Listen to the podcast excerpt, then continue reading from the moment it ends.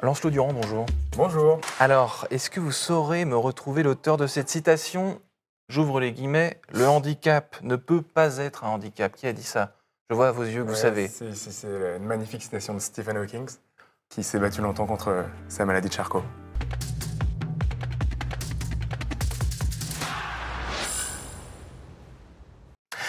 Bonjour à tous et bienvenue au Talk Décideur du Figaro avec aujourd'hui Lancelot Durand, cofondateur d'Epure.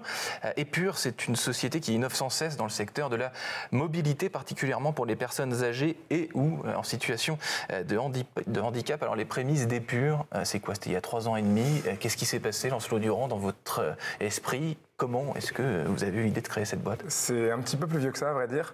Euh, la, toute première histoire, elle a commencé, euh, comme on a un petit peu de temps, je fais la version longue. elle a commencé dans un cours de design euh, où j'ai rencontré justement mon associé actuel, Colin. Et notre prof s'était cassé la, jambe lors d'un accident de voiture. C'était une prof de design. Et en fait, elle arrêtait pas de faire tomber sa béquille. Et elle disait, regardez, cet objet n'a pas été vraiment bien conçu par rapport au mode de vie de son utilisateur. Donc je ne je peux pas me baisser. Et à chaque fois que je pose ma béquille, elle tombe par terre. Et en fait, ça, c'est, on a, on a une expertise de designer. En Exactement. Gros, les outils qui sont faits pour aider à ceux qui en ont besoin ne sont pas adaptés à leurs besoins finalement. Ils ne sont pas toujours réfléchis dans l'entièreté de leur cycle d'usage. Euh, c'est ça qu'elle voulait nous dire. Et en fait, ceux qui les inventent n'en ont pas besoin. ouais, ça peut être résumé comme ça, je pense. Euh, et donc, euh, Colin et moi, on s'est dit, mais c'est, vrai que c'est incroyable. Il doit y avoir plein de besoins dans le handicap qui sont encore inassouvis. Et, et dans ce cours-là, on apprenait aussi à discerner le besoin exprimé du besoin latent d'un utilisateur. Le besoin latent, c'est un truc qui est euh, tellement toujours présent qu'on ne se rend pas compte qu'on en a besoin. Euh, par exemple, une béquille qui tient sur sa table. Et il se trouve que quelques jours plus tard, on sort d'un cours. Et là, je vais parler à la place de Colin, mon associé, parce que c'est lui qui était là à ce moment-là. Euh, il a tout simplement vu un utilisateur de fauteuil roulant bah, qui, qui, roulait dans la rue. C'est une roue qui était légèrement en pente. Et en fait, littéralement, cette personne n'arrivait pas à freiner. En fait, elle perdait le contrôle du fauteuil. Elle se brûlait les mains sur les, sur les roues.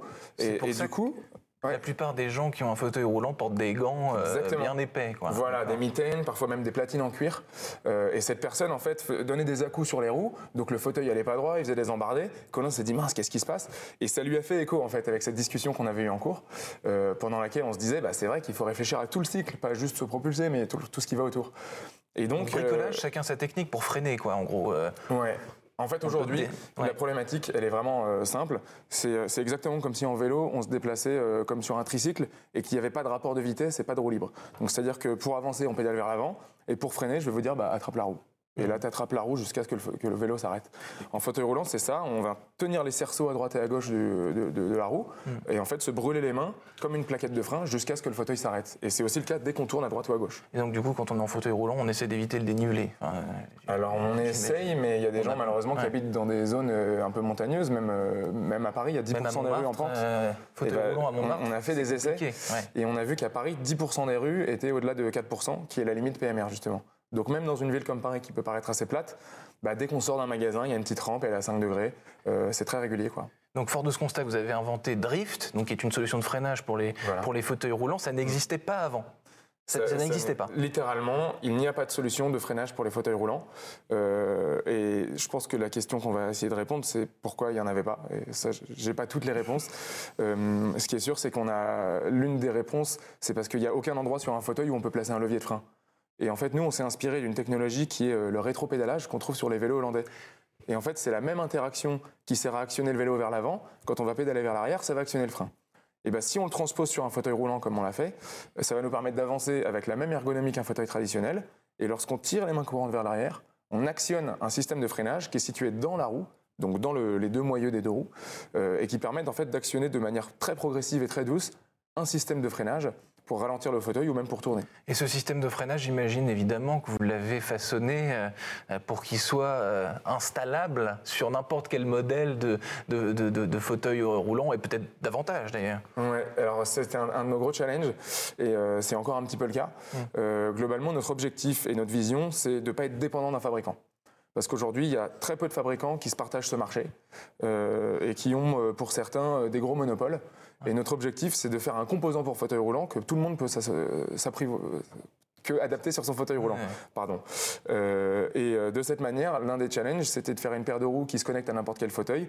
Et on a relevé euh, en grande partie cet objectif, puisqu'il y a à peu près 90% des, des fauteuils qui sont compatibles avec nos roues aujourd'hui. Donc un système plugable, pardon, c'est atroce, euh, installable sur, sur n'importe quel euh, modèle, y compris en un clic, en un clic euh, à l'étranger, etc. Là, en ce moment, les coulisses de, des purs, c'est quoi Il s'agit de commercialiser maintenant, il s'agit de, de démarcher, j'imagine. Et vous avez dit, c'est un monopole. Les monopoles, par essence, c'est des, des, choses un peu compliquées à challenger. Ouais, alors je, pense que je suis peut-être allé un petit peu fort sur le mot monopole. en revanche, en effet, moi je venais du milieu du sport, maintenant je découvre le milieu du dispositif médical. Et c'est un milieu qui, par principe, de par la réglementation, c'est avec a beaucoup de barrières à l'entrée. Euh, le fait d'être une petite boîte euh, où on est une mini-entreprise, un peu PME, start-up, où on est cinq, la semaine dernière, on était toute l'équipe à l'usine en train de, finir la production des roues, si vous voulez. Donc euh, on fait ça vraiment en freestyle. Mmh. Et, et en effet, le fait d'être ISO 1385, euh, le fait d'avoir un marquage CE, de faire euh, toutes les normes du fauteuil roulant, bah, nous on a relevé ce défi. Mais du coup notre première embauche c'était pas, enfin j'allais dire c'était pas une ingénieure, c'est une ingénieure réglementaire. Donc c'est vrai que c'est quand même un, truc assez spécifique qui nous demande des moyens euh, assez conséquents. Et il se trouve qu'aujourd'hui, notre objectif, c'était d'être installable sur n'importe quel fauteuil, donc de se passer des fabricants. Et en fait, la chance qu'on a, c'est qu'on a assez bien réussi euh, notre entrée sur ce marché-là. On est bien accueilli par les fabricants et il y a plusieurs d'entre eux qui souhaitent euh, faire des contrats de compatibilité avec notre produit. Donc ça, c'est, on est allé au-delà de notre objectif de ce côté-là. On a eu une époque euh, où on parle sans cesse d'innovation pour tout et n'importe quoi. Est-ce que vous diriez que ce secteur précis, celui sur lequel vous vous êtes attaqué, il, était laissé sur, la touche Finalement, l'innovation, ça touchait pas ça. et si oui, pourquoi?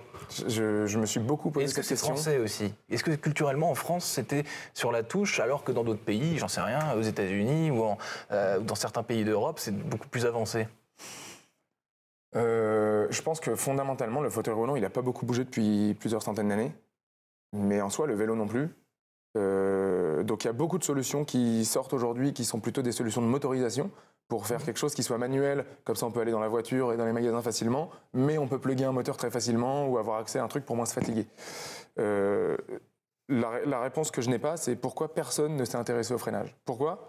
On a, on a regardé tous les brevets, littéralement, personne n'a fait un frein pour les fauteuils, alors que ça paraît totalement euh, évident. Je pense que, en effet, c'est un, petit marché, en fait, tout simplement, avec malheureusement beaucoup de gens qui n'ont pas un très grand euh, niveau de vie pour beaucoup de ces personnes-là qu'il y a beaucoup de personnes précaires qui sont en fauteuil roulant. Euh, et donc, je pense que les marques de fauteuil roulant, elles ont plus intérêt à faire du marketing et du lobbying auprès de la haute autorité de santé plutôt qu'à monter la que d'inventer des trucs innovants. Et du coup, tout se stabilise vers à peu près le même type de modèle de fauteuil qui a un peu le moins possible de contraintes. C'est-à-dire que tu peux tourner sur toi-même facilement, il faut que ce soit très léger, mais en même temps, il faut que ce soit solide. Et tout ça converge vers des modèles qui se ressemblent beaucoup. Euh, par contre, il y a plein de besoins ultra spécifiques et le monde du handicap, normalement, c'est un monde où chacun a un besoin très spécifique. Il y a des hémiplégiques, des gens qui ont une main qui marche mieux que mmh. l'autre, mmh. des gens qui peuvent un petit peu marcher. Euh, enfin, tout doit être euh, optionnalisé. Euh, et c'est en ça que notre produit s'inscrit dans, dans, ces marchés-là, parce que finalement, en tant qu'option, il peut permettre d'ajouter des fonctions pour certaines personnes qui ont une pathologie qui leur demande de freiner, mmh. et puis d'autres peuvent s'en passer. Vous l'avez dit, c'est un marché de niche, et ce que vous décrivez, moi, ça me fait penser à, à la suite de la poussette, par exemple? Donc pour, les, pour les bébés, marché de niche aussi, euh, euh, est-ce que vous, votre idée à terme, plutôt que de vous pluguer, je dis n'importe quoi, est-ce que ce serait pas de créer, à l'instar de la poussette yo-yo ou des choses comme ça, de créer un produit à vous euh, et, de, le vendre finalement, puisque puisqu'aucun constructeur, aucun fabricant n'a eu l'idée de, de, faire, de, faire des, choses qui correspondent réellement aux, besoins. Est-ce que ça vous, ça vous a traversé l'esprit, j'imagine? Oui, ça, ça, nous traverse l'esprit. C'est une question qu'on nous pose souvent. là, à court terme, notre objectif, c'est pas de faire un fauteuil roulant. Tout simplement parce que euh, ce serait très prétentieux de ma part de dire qu'on va faire mieux que les autres. En fait, ça fait quand même des cinquantaines d'années, des centaines d'années que les fabricants font des modèles qui sont améliorés avec le temps. Et c'est, c'est pas nul ce qu'ils font. Aujourd'hui, mmh. nous, là, en deux ans, on va pas développer le meilleur fauteuil qui correspond à tout le monde. D'ailleurs, aucun fauteuil ne correspond à tout le monde, puisque tout le monde a un besoin spécifique. Donc nous, notre objectif, c'est d'apporter déjà cette fonction qui n'existait pas, et le plus vite possible et le plus largement possible. Donc, plutôt sous forme d'option. Maintenant, les prochains produits qu'on a l'intention de faire. Perfectionner, en fait, finalement, de, de, faire du cas mm. par cas. De, Ouais, ou, du moins euh, de pas refaire ce qui existe déjà et qui est déjà bien. En fait, mm. moi, je je, pas du tout pour prétention de faire mieux que les autres sur ce qu'ils font déjà. Par contre, ils faisaient pas de frein, donc on en a inventé un. Les fauteuils roulants, si j'en fais un, il va probablement être nul pendant 2, 3, 4, 5 ans avant qu'on mmh. arrive à, faire quelque chose de vraiment correct. Et puis, euh, les volumes font gérer le prix, donc euh, on n'est pas capable de faire moins cher et mieux que les autres. L'idée, c'est des collabs plutôt, pour parler. Ouais, ou du moins, en fait, les commerciaux, ils ont tendance à utiliser un langage, c'est l'océan rouge et l'océan bleu. Les fauteuils roulants, légers et tout, il y en a plein. Par contre, et je reviens sur mon exemple de ma prof qui était en cours avec la jambe cassée, euh, réfléchir à l'usage de son fauteuil dans tout son cycle d'utilisation, quand tu vas sur les toilettes, quand tu ouvres la porte de ton bureau, euh, quand tu euh, te déplaces pour aller faire un transfert sur ta voiture et que tu dois démonter les roues pour les mettre de l'autre côté, quand tu vas pour, je sais pas moi, la sexualité, hmm. il y a des, milliers de problématiques qui, moi, me passionnent depuis que, que j'appartiens un peu à ce monde-là. Enfin, j'appartiens, depuis que je m'y intéresse. et on a plein d'idées hyper intéressantes de nouveaux produits qui sont pas forcément des fauteuils roulants, parce que je pense qu'il y en a déjà plein et qui sont franchement bons, euh, mais qui sont plein d'autres euh, outils qui permettent de, s'intégrer euh, à la vie du quotidien pour, pour soustraire toutes les contraintes qu'on a quand on est en fauteuil roulant, ou, même tout autre type de handicap. Donc j'ai des idées pour les hémiplégiques, qui ont la moitié du corps paralysé. Mmh. Aujourd'hui, il n'y a rien qui existe pour, les, pour qu'ils se déplacent. On a des idées pour se faire des transferts, typiquement dans la voiture. On a des idées, enfin on a, on a tout un tas d'idées vraiment qu'on a hâte de développer, euh, de la bagagerie en fauteuil parce qu'on a les deux mains prises, on peut rien porter. Tous ces trucs-là, c'est partie de nos projets futurs. Est-ce que Lancelot Durand, l'innovation dans les espaces publics, ça vous parle? Parce que l'accessibilité, on a coutume de dire, typiquement pour descendre dans le métro, euh, qu'il n'y a pas assez d'équipement, ah. que c'est pas fait. Est-ce que c'est pas complémentaire? Ces jobs Est-ce que les pouvoirs publics, la façon dont on, dont on construit euh, des espaces et leur accessibilité, c'est des choses qui vous concernent aussi, dont vous vous sentez euh, proche? Alors, faire du lobbying pour que les lieux soient plus accessibles, je ne sais pas à m'apporter. En revanche, euh, j'ouvre les yeux sur la réalité de ce que c'est aujourd'hui l'accessibilité et sur le fait que bah, ce sera probablement jamais suffisant. Et je pense qu'en effet, il faut gérer une complémentarité entre bah, les, aides techniques, c'est comme ça qu'on appelle tout le matériel mmh. euh, pour les utilisateurs de fauteuil ou les autres personnes en situation de handicap, euh, et l'environnement extérieur. Le mieux, c'est d'adapter l'environnement euh, pour ne pas se sentir exclu. mais si en effet, bah, il y a une rue qui est en pente et qu'elle restera toujours en pente, bah, si on peut au moins faire un frein pour que ce soit plus facile à gérer, euh, allons vers cette solution-là tant que c'est plus facile à mettre en œuvre. Lancelot Durand, vous avez l'air passionné par votre, par votre métier, par votre nouveau euh, secteur. J'aurais tendance à dire qu'en termes de recrutement, c'est ingénieur, c'est commercial, c'est marketing. Ouais, ouais, moi je suis ingénieur, Colin et moi, on est les deux fondateurs, on est à la base ingénieur et designer de formation.